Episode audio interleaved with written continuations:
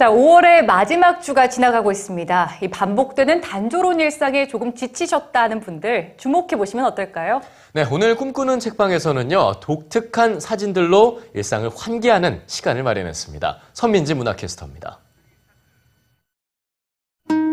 열심히 일하다 보면 힘든 날도 있지만 아름다운 마음들이 있기에 꿈꾸며 살아가는 것.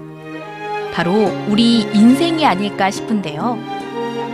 장소를 불문하고 춤을 추는 최고의 무용수들이 단 한 컷으로 삶을 보여줍니다.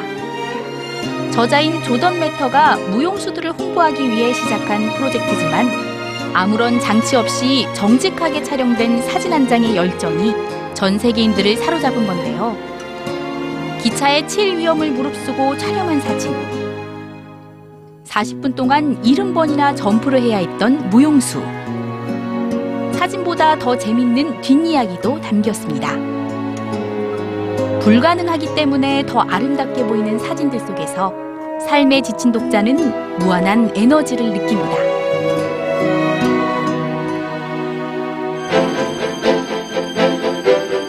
제가 서 있는 이 공간은 입체지만 사진으로 남기면 평면이 됩니다. 반대로 평면을 입체화한 사진도 있는데요. 사진의 극과 극입니다. 조르주 루스는 상상력을 발휘해 입체 공간을 평면의 사진으로 남겼습니다. 반대로 이 작품은 스티로폼과 한지를 이용해 평면의 그림을 입체로 만든 임택의 작품인데요. 사진의 극과 극은 이처럼 어떤 주제에 대해 구별되는 두 작품을 골라 새로운 관점으로 바라본 책입니다.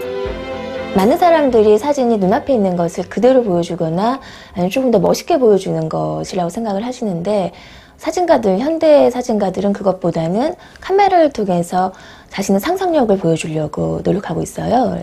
우리도 카메라를 통해 상상하는 법, 또 다르게 말하면 카메라를 통해서 자기 자신을 표현하는 법이 있다라는 것을 말씀드리고 싶었습니다. 전쟁터에서 살아 돌아온 낙원의 공간 집. 평화로워 보이지만 창살 없는 감옥인 정신요양원. 반어적으로 전쟁과 평화를 이야기한 작가들의 의도에 놀랍니다. 매운맛이 나는 재료들을 산처럼 쌓아놓은 매운 땅. 온갖 종류의 사탕을 모아 꽃처럼 엮은 사진 사탕. 척박한 땅처럼 매운 인생사를 이야기하고 사탕처럼 곧 녹아내릴 달콤한 부귀 영화를 비판하기도 합니다. 지긋지긋한 현실을 황홀한 꿈으로 바꿔주는 사진 한 장. 단 한 컷으로 수많은 이야기를 속삭이는 사진들이 삶에 지친 독자를 위로해주고 있습니다. 꿈꾸는 책방 선민지입니다.